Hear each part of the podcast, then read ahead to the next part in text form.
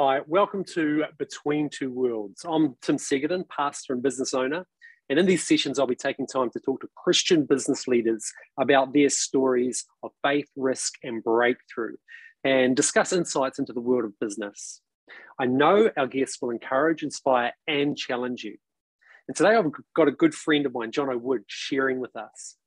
Jono has 25 years' experience in business, is one of the most creative people I know, He's always got a building project on the go. And he's five years into building the Nut Brother brand, which you will have seen in supermarkets uh, across Auckland and the country. Hey, Jono, thanks for joining me today for a chat. Thanks for having me. Uh, it's good. We're going to have some fun. Now, Jono, for those who don't know you, can you just tell us a bit about your family, um, what you do for fun, maybe some of your restoration projects? Yeah, sure. Um, I've got a wife, Caroline. We've been married for 20 years, and I've got three beautiful kids. Emily's 16, uh, Cooper's 13, and Riley's 10. Um, we spend a lot of time um, doing projects and stuff like that. We we have done lots of different sort of restorations, and I think we just like renovating things. So you know, whether it's building pizza ovens or working on caravans and stuff like that, we're always busy. So um, busy, yeah, busy with church and busy with business and busy with the family. So when you got three kids, it's always busy. Um, uh, Jono, I have your wife regularly in my ear, um, uh, asking me to talk some sense into you about a Trade Me ad that you're currently looking at. Um, uh, I remember walking around your house one day and there's about three boats in the um, backyard in various stages of progression. I so admire that about you. Um, uh, and have you got a favourite um, uh, that you've been working on in the past season? Oh yeah, I've um, I've just finished doing up a little um, like a little Mac 3.6 meter boat, which is all ready to take out. And um, now that we've dropped to uh, level level three, we're allowed to take it out. So I've got to get it in the water. So I'm looking forward to doing that. Excellent. You can give PDJ some competition with the fish. Hey, um, now tell us a little bit about your background. And where in the food industry you know you've spent your time uh, the experiences you've gained. Sure. I um originally i did a property degree and um, I, I, did a few years sort of one year here one year there. And then i got a job um, with Barker's jams. And the guy that employed me did a personality profile that explained that i was a creative and a bit of an explorer promoter. So um, you know, I, I, went in raw, learned a lot about um, the food industry. I had no experience. So I did a couple of years in New Zealand. Then we moved, Caroline and I moved to Sydney in the year 2000. And uh, I moved from retail, which is jars of jam, to uh, industrial, which is buckets of jam. So I was supplying, you know, tons and tons of, of fruit jam that was going into baked products. Then after six years with them, we we had a half a year off, and then I got a job with a food ingredients company, which was probably the biggest learning experience for me in the food industry. So, you know, that was starting to manage contracts of nuts, dried fruit, seeds, and grains to a lot of big manufacturers in Sydney.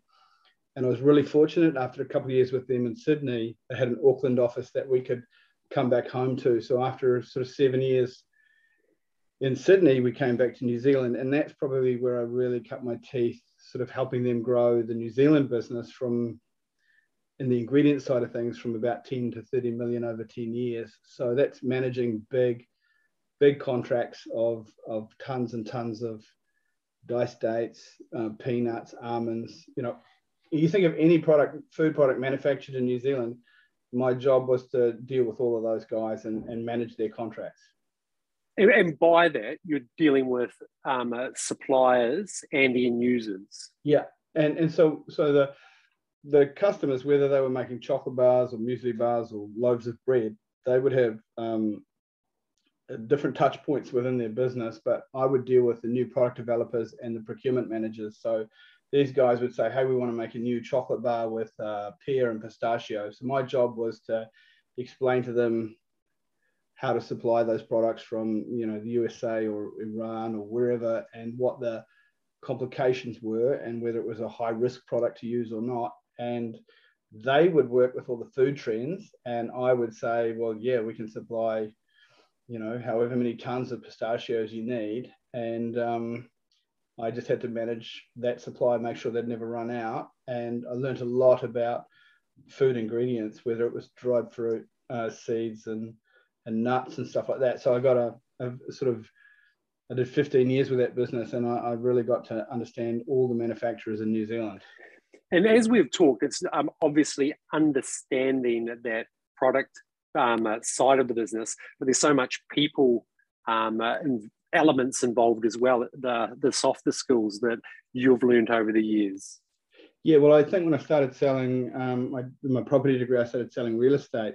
No one teaches you how to sell.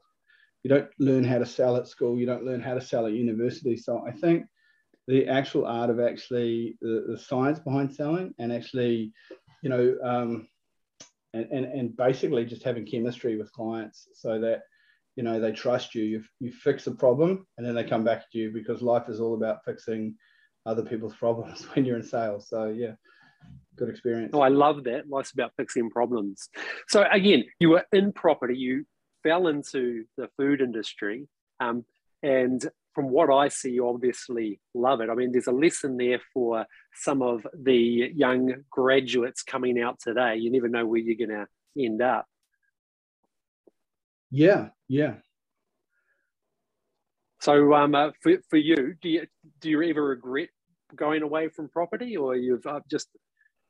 It's an interesting question. I sometimes wonder if we um, you know, if we had uh, the, the, the money we put into Nature's Foods and Nut Brothers, had we just gone and because um, it, it's not just about me. I've got business partners. I've got um, you know three other business partners. We we could have put that money into the Auckland property market. Probably would have done just, just as good or better. But no, I have no regrets. I, I think um, food is a lot more creative. Um, for me, it's a lot more fun. No, that's awesome, Jono. Well, talk to us about Nut Brothers, about starting. So you had 15 years in this business and then made the decision, hey, um, I want to start my own thing. How did that come about and what was involved in that process of transition? Yeah, well, um, it's really difficult because the older you get, the bigger your mortgage is, the larger your family is, the more sort of um, responsibilities you have, the harder it is to just throw that in and um, and go cold turkey and start a business. So I, I had this idea, and um, and I knew I'd help make this other business um, quite a bit of growth and money. So I kind of thought um, I was sort of challenged sitting in church. Um, um, Pastor Paul would say, you know, if you always do what you've always done, you'll always get what you've always got. And and most Sundays I'd come home from church and I'd be thinking, man, I love my job working for another company, but um, you know, if you want the boat and the batch and other things, you're going to have to do something differently to scale personal wealth and growth. And so for me, I had to do it as a side hustle. So got together with a couple of friends and I said, hey, I've got this idea. And um, I thought we would start at the farmers markets. And one of the business partners, who's um, a pretty clever guy, said, no, no, we should we should aim aim aim for the stars and we might hit the moon. You know, let's let's go big and let's like present to the big guys. and I and I was like, okay. So um, we developed a, a, a, brand and we developed the product range and all the cool flavors. And um, at that time, there was really only peanut butter. Tell us a bit, actually, just in terms of what, what the products are that you were selling. Yeah. So when we when we first sat down with one of the um, bigger supermarket chains, um, we'd sort of developed. Um, so to back up a bit, I I I kind of thought that peanut butter was a, a, a cool product. It was um, it was it was roasting and grinding nuts, putting it in a jar. But um, the challenge was at that time there was really only just peanut butter, crunchy and smooth. There was no chocolate. Uh, there was there was no other flavors. Um, almond butter was in health, so almond butter wasn't in the spreads category. It was around the corner in health. And so we actually sat down and we said, we think there's this really cool opportunity because, um, you know, there's either peanut butter from China um, or, or there's the, the main big brand in New Zealand that's made in New Zealand. Um, and so we yeah so we we developed the range which you know had a bunch of cool flavors like smoking chipotle and chocolate and um, crunchy and smooth and some almond butters and um, we sort of presented the idea that you know we could develop a premium mainstream range of products that um, that would be different and we, we, we were really uh, blessed to be given the opportunity to go from. So, are you actually going with samples and you go and pitch, or yeah, is it not yeah. concepts and ideas? It's it's a brand you're selling, yeah. or yeah, yeah. So we, we basically had a, a, pitch that basically sort of said, here's where we think the opportunity sits. And at that time, there was a lot of product being made in China. And then there was, um, you know, the, the main big brand in New Zealand that was made in New Zealand. Um, but but we saw that there was an opportunity to, you know, go for a bigger play and in something different and something innov- innovative. And um, yeah, we were really, yeah, we sat waiting for a couple of months, and then we got a, a phone call or an email saying, yeah, we'll, we'll, give you guys a go. So we literally went from um, not having any customers to having, I think it was 180 plus supermarkets that we had to switch supply onto. But even for us then, it wasn't um, wasn't complicated because we had everything set up to do it properly at scale. Um, so it was more more fun than anything else. It was like, hey, we can do this and turning it on. And it was still a side hustle, wasn't it? Yes, well, for for some of us it, was, and and for one of the guys, he sort of stepped on first. Um, you know, um, it was a pretty simple business at the beginning. We were just um, making, you know, three or four pallets, and then make another three or four pallets, and it would just keep cycling around. So one by one, uh, we we had to sort of step across, and um, and I was fortunate a couple of years ago to go full time in the business. So yeah, it was it was good because I didn't have to quit my career job and go cold turkey. We got the opportunity to set it up so that one by one we could um, step into the business. Now you keep saying that um, you know at the start it was a simple business, uh, so implying that it's not necessarily now. What's happened in this last five years? What's what's made it more complicated? Oh, um, I think the scale. You just continue to grow. Um, supply chain challenges. There's a lot of supply chain challenges at the moment. So to sort of to counter those challenges, you um, you've got to sort of step up and buy multiple hundred tons of, of, of peanuts at one time to know that you're never going to run out. And that's a bit scary uh, when you don't um, when you don't have a supply contract to you know you don't have supply agreements. You just you're as good as as you your performance. So you've really got to take some big moves. You know, at the beginning you're buying nuts locally without any contracts, and then over time you start committing to like some pretty massive volumes of of product, and that that does get get a bit scary some days. Well, you, okay. Have there been any really um, close moments when you think, "Hey, we've we've really stuffed this. Um, we've we've played it too close to the edge"? No, um, no. I think that's part of um, being risk averse. You know, you, you want to make sure that you don't sort of face those pro- problems. Yeah, there, there were some scary times. I think last year during COVID, we uh, we thought we were going to run out of jars. Um, and we were really pushing our, our local jar supplier that um, we, we wanted to confirm some shipments that weren't being confirmed. There were a lot of dramas happening. So, you know, the idea of running out of jars um, is not a lot of fun. That's certainly not a lot of fun at all. No, but, I imagine that's quite a key component of the whole process. Yeah, well, we've, got a, we've got a pretty unique jar. So if you if you don't have that jar, you um you're not making product. If you're not making product, you're in a whole lot of trouble. So, but yeah, we um you know we we front load a lot of stuff. We make sure that we're really um, handsomely covered with supply, and um, yeah, you just um, you just got to you know make sure that you you plan well. Yeah. And that's awesome, Jono. That's awesome.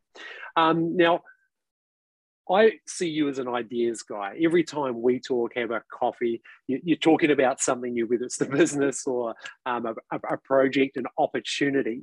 Uh, how have you cultivated such a creative outlook on life? I think I'm just pretty unique. I like uh, from a young age, I always loved. I think being a kid in the in the 80s, you sort of you grow up on that sort of US sitcom TV, and I just loved, you know, like advertising was really heavy, you know. So I grew up loving TV adverts and and and and brands and you know Coca Cola and Nike and and and so I've always loved advertising. I've loved um, sort of creative thinking and yeah, I just I just have a crazy mind. I think a lot of people just relax and watch TV. I, I will, you know, I'll scroll through Pinterest and just look at cool ideas and and and um, I have a back catalogue of ideas that have never um, come to fruition because I just haven't had enough time or or money or energy to to take them to market. But I think that's part of the cool thing about um, Nature's Foods, which is the business that owns Nut Brothers, is that it's created an outlet where, um,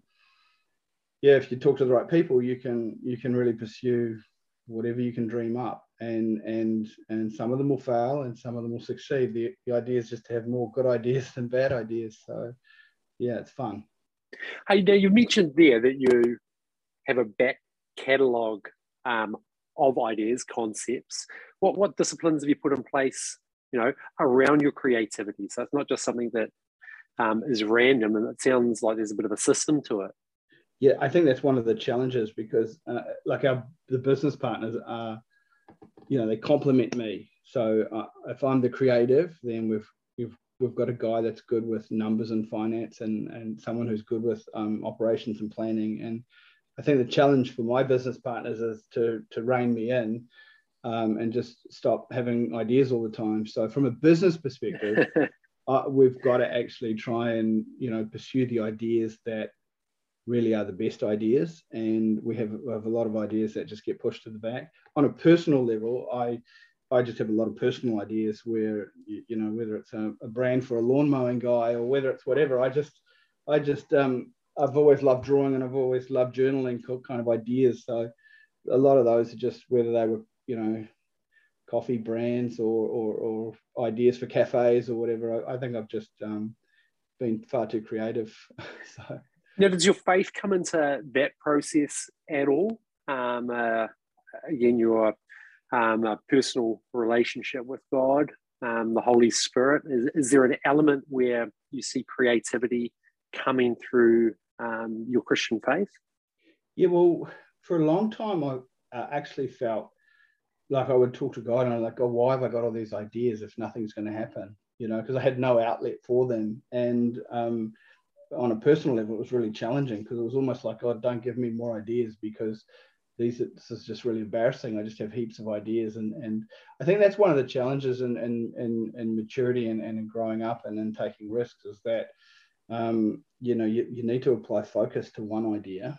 And um, and I think that's what starting this business helped me do. You know, I had some disciplines with some business partners to actually say, well, hang on, let's just stick to peanut butter and and let's just uh, let's give it a name. And we all decided, yeah, Nut Brothers was cool. And and then it was like, you know, let's just pick four flavors, or you know, like so there were some boundaries put in place there. But um, yeah, I think um, yeah, I, I I now sort of see it as a as a blessing to be creative, but you know, you've still got to narrow the focus. I think. So. Well, actually, it's a really good point with regarding narrowing the focus and I guess landing on something to pursue to take to next steps. Have you um, or your, your business partners got a process around how that works?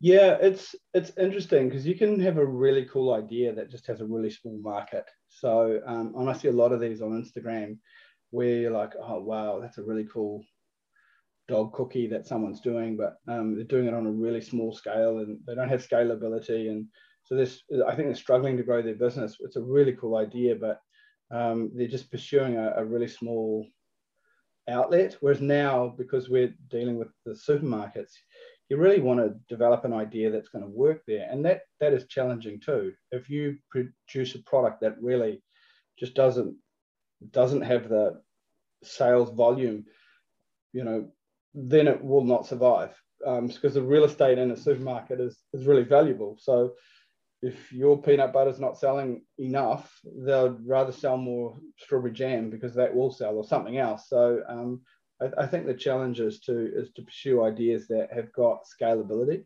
and that's the challenge for us now. So yeah, we um, we um, it's difficult because when you want to be an innovator, you want to bring something new to to a, a big customer, but at the same time, you want it to to, to succeed. So um, the challenge there is, um, you know, but they take a risk with you. So I think. Um, so, I think, so to, Jono, to, for young um, business people starting out, uh, you really would, when they've got great ideas, suggest that they do really look at the market and the scale of um, potential. And that's got to be a key factor in that process. Um, yeah. Um, like there's, there's it, it's, it's hard without an example, but yeah, you definitely you definitely want to be doing something different to your competition. So whether you're mowing lawns or, or, or whether you're cleaning windows or whatever you're doing, um, you you've just you've got to come up with um, what I think is more of a complete package you know? So it's it's it's how you look it's how you're branded it's how you how you treat your clients. It's the little things that you do differently to the other guy that i think sets you up to be successful. And then also how you can replicate that. But not everyone wants to own and franchise you know a lawn mowing or a window cleaning operation they just want to do their thing and it really comes down to the individual but if, if you want to go big i would i would pull apart every every part of what you do and and examine it all. Yeah. Hey, uh, Jono, can you just um, tell us about one of the opportunities that you've shared with me recently, which I think has gone to market? Um, t- tell us about Mutt Butter, which would seem a little bit more left field than others. Yeah. Um, again, that's I think that's a little the cool story. It's I think it's a bit more about how um, I think uh, Murray Tom said this year's success creates next year's opportunity. And I think that Mutt Butter is a really good example of that. So obviously we've sort of done okay with, with Nut Brothers and um, you develop some credibility, some reliability in what you're doing. And um, one of our customers, the, um, the person looking after the, the breakfast spreads category was shifting to look after another category, which was pet food. And uh, in that kind of meeting where they were explaining that they were moving on and we'd get a new person look after us in breakfast spreads, she said, I'm going to manage pet food. My business partner said, Oh, tell her about your idea. And I was like, What idea? And he said, You know, for the dogs. And I said, Oh, yeah, well, I've always wanted to do a peanut butter for dogs because dogs love peanut butter. It's good for them. They go crazy about it. Um, we've had a few people on on our Nut Brothers social media sort of show pictures of their dogs finishing off the jar of peanut butter. And I said, I really think there's an opportunity in New Zealand to do a peanut butter for dogs because um, it's big in the States, it's, it's happening in Australia. And, um, and she just cracked up laughing and said, That's a great idea. So she said, Wait until you know I've shifted and I'm looking after the other category and let's talk. And and then COVID started to happen, and and so we we had a catch up, and we pitched this really cool concept of Mutt Butter, but at the same time, I I knew a factory that could make uh, cookies, and so I was like, could we present a, a, a, peanut butter cookie for dogs? And and she was like, yeah, whatever you want to present, just present it. So we put together this concept, and um, we do these really small, really simple peanut butter cookies made with oats, peanut butter, molasses, and, and a little bit of canola oil. And um, that, that product has gone on to do really well. Um, peanut butter for dogs is challenging because, you know, a dog will take a month to go through a jar of peanut butter, whereas a family will smash a jar in a week. A dog will take a month. So the sort of repeat purchases on peanut butter for dogs isn't isn't awesome. But what it's done is it's created a branding opportunity for a cookie that is just good fun. And yeah, we're just, you know, um, we're just developing a, a little community of people that love this this brand and love the products. And you know, it's it's a real blessing because you go from a very competitive um, peanut butter category where there's some really tough competition to um, having this little niche in pet food, which is creating more opportunities there for that brand. So I, you know, I recall a really cool quote from Steve Jobs uh, at Apple, and he he said,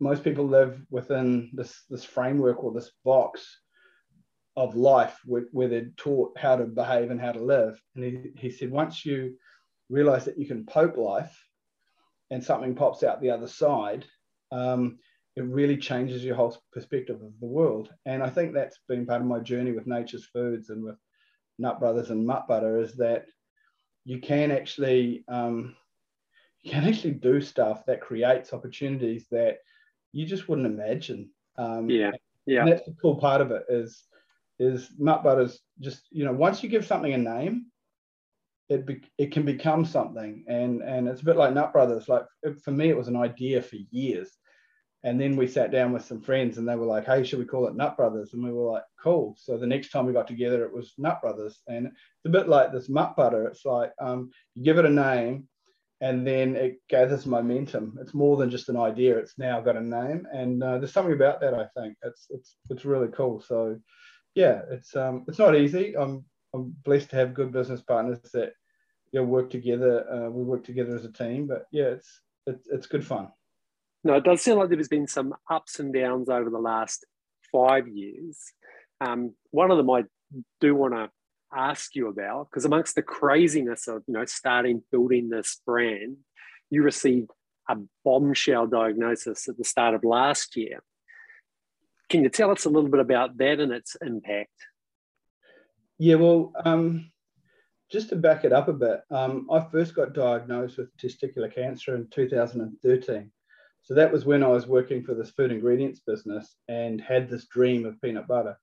So I think for me, that whole episode was really quick. It was, it was about two or three weeks from being diagnosed, having some surgery, and then then having follow up tests and not having cancer anymore. So um, I was really fortunate that um, that little episode in 2013 gave me gave me the kick to kind of chase and push to have nut, Nature's Foods and Nut Brothers start. And then I went through five plus years of being checked and scanned, and pretty much the, the hospital said, "Listen, you, you're clear. You are you do not have cancer. You've been checked for over five years." So then last year, I think it was sort of September last year. Actually, it was it was a bit sooner. Um, I got diagnosed with a golf ball sized lymph tumor um, behind my aorta and in front of my spine that had come about from the testicular cancer I had seven years ago. So they pretty much say uh, if you get testicular cancer and you have an operation, if it's going to come back, it'll come back within two years. But my immunity had kept it at bay for seven years and then it came back. And that was, I remember sort of saying to someone, you know, it was like from a from a faith perspective, it was like the cancer I had seven years ago. It was like climbing a mountain, and I remember sort of saying, you know, like, like it's like saying I hate climbing mountains. I don't like climbing mountains. I don't want to climb mountains. And God you know I don't like climbing mountains. And then seven years later, you get presented with Everest, and you're like, God, what are you yeah. trying to do? What are you trying to do to me?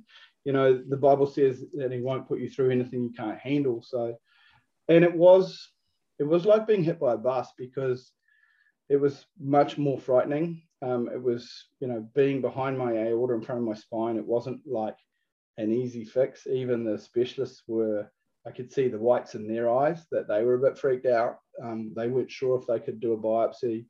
There was a lot of conjecture about whether it would be radiation or chemo or surgery. There were a lot of people praying for me, um, and it was a real, it was a real deep um, sort of time from a faith point of view. You know, you have to shift from being freaked out and loaded with fear to having faith and actually trusting that God will see you through. So um, anyway, yeah, that and I'm blessed to have a different business model. If I was a solo entrepreneur on my own, I would have just been completely derailed from a business perspective. But because yeah, we that whole model of being a sole entrepreneur is it's kind of faded a bit. There are guys that can do it, but a lot of successful businesses are built around having a really strong team and, and a team with different strengths. So I was really blessed that um, that that last year, and I had my big surgery in, in January um, this year. Um, but I'm really blessed to have business partners that could step in and, and continue to run the business while I was sort of seeing specialists and then you know I was out of out of action for six weeks following my surgery. So yeah, um, yeah, but I mean it's massive, Jono, in terms of what you walked through, um, and uh, again, I, I, I spent a little bit of time with you, and um, even amongst that, you're coming up with ideas and just had such a, I think, a positive outlook on the whole ordeal. Um, so again, key learnings for you is again having those people around you when you're building a business, some some resilience. But but then on a personal level, what, what did you learn about your yourself and what um, you were capable of, or, what did God speak to you about in that time? Uh, I would. it's funny. Someone I heard um, someone once say, um, "The healthy man wants a thousand things, and the unhealthy man only wants one thing." And I think when you get diagnosed with um, a pretty scary cancer situation, you really only want one thing, and nothing else is really important. You know, so money, uh, your business, all that kind of stuff just fades to the background. Uh, you, your only thoughts are about um, survival. Um, yeah, so I mean, from a from a faith point of view, I, I was just it was pretty raw, you know. Um, I was just um, completely thrown on the slab and and um, and just you know desperately just crying out to God and just saying, hey, you know, this is really really um, horrible. But but you know, after a couple of days of being shell shocked, um, it was it was just all about understanding. You know, I read Psalm 91 like a million times and and pretty much I just I just decided you know what I, I can't have fear I need to have faith and and that sort of carries through um, even now you know when I wake up in the morning I'm just um, I'm just thankful um, for the day and um, and when things get scary in business or whatever I, I'm I think I'm so much closer uh, in just my just my just relationship and trust with God that I don't um, that I don't need to carry those weights of, of freaking out in business or anything like that. I just go, you know what, um, you know, God's God's got everything. God's got this. So I don't I don't necessarily freak out as much as I used to. Um, I think it gives you a lot of perspective when you go through something like that. You're just really happy to have the day, you know. Oh, but, John, that is awesome and uh, a, a, great place for us to end. And uh, listen for all of us as business people. Um, you are a mighty man. You're an awesome businessman. And look, we do wish Nature's Food um, all the best. And um, just looking forward to the next crazy idea that um, uh, comes out of that amazing mind of yours. Um, any last advice for um, your 20 year old self? I, I think well, if it was talking to me as, as a 20 year old, I would just say have more confidence and, and back yourself. Um, I think we are taught to sort of live a safe life, and and and you know, I was encouraged by my parents. You know, you know, you need to do well at school, you need to go to university, you need to get a degree, and and so I sort of did all those safe things. So I think my encouragement to myself as a 20 year old or any other young person is, you know, have more confidence, back yourself. You, you can't be silly, you can't take risks. You, you need to be well planned in what you're doing, but but definitely, um, you know, I didn't sort of get into nature's foods until I was quite a lot older. Um, I would have loved to have started it a, a lot a lot sooner, a lot younger. So, yeah, I think being a bit cautious for too long is probably not a good thing. I, I think if you've got a dream, you've got to work on it now. Don't leave it too long. Great piece of advice great piece of advice. Hey, thank you so much for your time. Thank you for being so open. Um, and just want to say thanks to everyone who is listening. Until next time, we will catch you later.